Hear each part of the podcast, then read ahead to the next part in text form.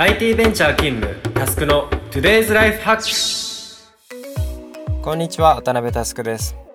このチャンネルはカオスを整理するビジネスオーガナイザーとして活動する渡辺タスクが、ビジネスからライフスタイルまで様々なテーマを問題提起し、人生に役立つ思考法を考えていく番組です。このチャンネルはポッドキャストアプリイヤースタイルの制作で配信しております。今日もよろしくお願いします。今日も引き続き、あの有名番組をオマージュしたタイトルでお送りいたします。というわけで、早速トークテーマに入っていきましょう。今日のアジェンダはこちら。みんなが知らないコレステロールの世界。そもそもコレステロールっていうのは何かっていうところから説明しますね。コレステロールっていうのは、まあ、三大栄養素の一つである脂質のうち、誘導脂質に属する脂質の、まあ、一部一種のことですね。で、これよくやり玉に上がるのが卵ですね。前回のタンパク質の回で、体重 ごじゅっキロ の人は ごじゅうグラム のタンパク質がいちにち必要だっていう話をしましたが、これ卵でいうと何個分だと思います？あの卵いっこあたりのタンパク質は約 ろくグラム なので、えー、ごじゅうグラム のタンパク質を取るにははっこ必要っていう計算になります。小さい頃、卵はいちにちにこまでみたいな感じで僕教わってきたので、もしこれを親に言ったら全力で止められる気がします。タンパク質っていうよりは、その健康診断で引っかかる人も多いコレステロール値の懸念ですね。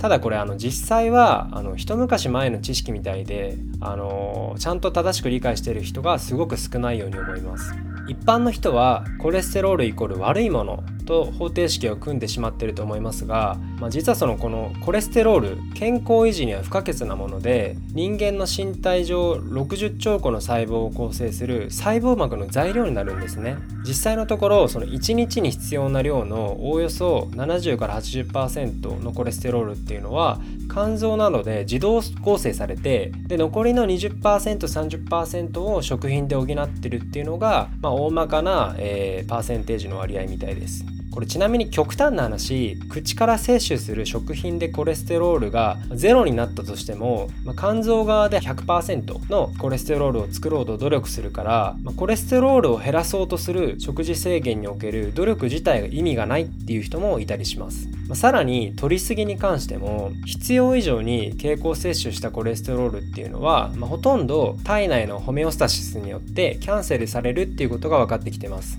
実際、厚生労働省が発表している食事摂取基準っていう資料にて、まあ、にせんじゅうねん版ではコレステロールの目標量みたいなのが定められてました。成人男性はいちにち ななひゃくごじゅうミリグラム 未満で、えっと、成人女性はいちにち ろっぴゃくミリグラム 未満という設定でした。これがにせんじゅうごねん版になると、目標量の値が消えてるんですね。これはその十分な科学的根拠がないためっていうふうに説明されてます。えー、ここまで大丈夫ですか？えー、ここで、えー、コレステロールをちょっと分解していきます。まあ、すごくシンプルに言うと、悪玉コレステロール エルディーエル と善玉コレステロール エイチディーエル っていうにしゅるいがあります。善玉の エイチディーエル コレステロールは、まあ、血管にある余分なコレステロールを肝臓に戻す回収系の役割を持ってます。エイチディーエル コレステロールがコレステロールを回収してくれることで、動脈硬化の防止につながりますと。で、一方、その悪玉の エルディーエル コレステロールっていうのは、肝臓から全身の細胞にコレステロールを届ける役割がありますと。ただ、細胞に必要以上に増えてしまうと、まあ、使われずに残った血液の中にある過剰なコレステロールが、まあ、動脈の壁に次々と入り込んじゃって、動脈硬化を引き起こしますと。まあ、これが エルディーエル コレステロールが悪玉と呼ばれる理由ですが、大事なのはふたつともあの必要な役割をしているので、バランスしていることが大事なんですね。で、しかし健康指標としては、いわゆるですね エルディーエル の目標値、悪玉の方の目標値が結構使われることが多くありましたと。そしてその卵を食べるとどうなるかについてですが、卵を食べると体内で生成される悪玉コレステロール エルディーエル の方が減って、一方でその善玉コレステロール エイチディーエル が増えるという報告があったりします。なので卵問題なさそうですね。むしろその卵の摂取に関してはポジティブな側面もたくさん報告されてます。えー、シーケービー チャイナカードリーバイオバンクっていうところのゲノムコホート研究があるんですが、これがそのごじゅうまんにん以上のデータをもとに、えー、と脳卒中とか心筋梗塞などの心血管疾患のリスクがあの卵を食べることによって低下するっていうことが証明されたりしてます。別のその ジェイピーエイチシー 研究ってやつでもその糖尿病発症のリスクが卵の摂取によって上昇しないっていうことが証明されたりもしてます。ですごい面白かったんですが、本当世界は広いんですね。あの僕も驚いたんですが、毎日にじゅうごこの卵を食べ続けたはちじゅうはっさいの男性のコレステロール値を調べたら正常値だったっていうレポートがあったりもします。また世界最高齢のひゃくじゅうななさいで当時亡くなったエマさんっていう方がいらっしゃるんですが、この方はですね、卵を毎日さんこ晩年は本当それを食べ続けていたっていう方なんですが、ひゃくねんでじゅうまんこ卵を消費された方がいたそうですと。卵は長生きにも効くのかっていう感じですよね。まあ、その体のバイオリズムっていうのは、まあ、変数が大変多く個人差がある前提の話なんですが、まあ、一般的に卵が悪いものっていうのは、まあ、洗脳されているだけで思考停止になっているかもしれませんと。でちなみにそもそもその正常な状態の エルディーエル 悪玉の値っていうのは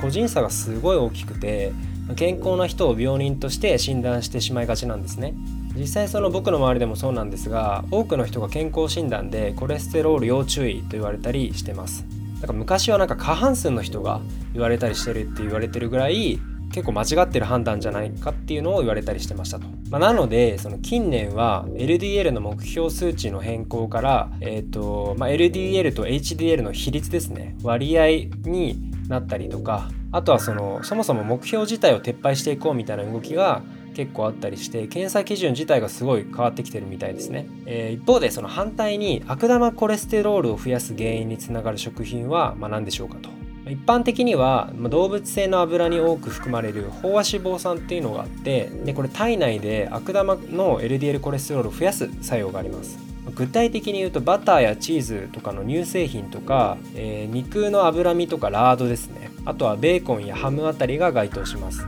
えー、前述の通り悪玉といってもあの悪玉イコールウイルス的な必ずしも悪いものではありません。ちょっと名言っぽいの挟んどくと、結構知らない人が多いと思うんですけど、そもそも健康っていう言葉は本来四字熟語なんですよ。何の略かっていうと健体好身といって体健やか心安らかの略なんですね。前者はまあ栄養価的な話で、後者は結構その人間の本能的な欲求の話なんですよね。なので、まあ、基本は栄養に気を使いつつ、たまにはマクドナルド食べてもいいんだよっていうのが、まあ、本来の健康という言葉が示す概念ですと。なので エルディーエル 悪玉も エイチディーエル 善玉も一緒で、そのバランスを意識してあの適切な健康ライフをメンテナンスするようにしていきましょう。えいかがでしたでしょうか。えー、僕はですね、ワークフロムホームしてる時はだいたい夕方キッチンに降りてハムエッグ×レモンサワーで晩酌をしてます。で朝ごはんも、えー、和食なので卵焼きが必ずテーブルに出てくるんですけれども、まあ、我が家は子供も卵好きなんで、まあ、家族でいちにちいちパックぐらいは消費してるんじゃないかなっていうふうに思ってます。えー、皆さんの家庭はいかがですか。今日のテーマは以上です。気に入った方は Spotify の方はフォロー、 Apple Podcast の方はサブスクリプションに登録をお願いします。また周りの方へお勧めしていただけると嬉しくて震えます。もしこのエピソードを聞いて私はこう思うなどのご意見などがあれば Twitter や Facebook でお気軽に ディーエム いただけるととっても嬉しいです。皆様のご意見も熱烈お待ちしております。また iOS アプリイヤースタイルをインストールすると他のイヤースタイルオリジナルコンテンツも聞けます。ぜひ App Store で検索してみてください。というわけで今日はここまでです。バイバイ。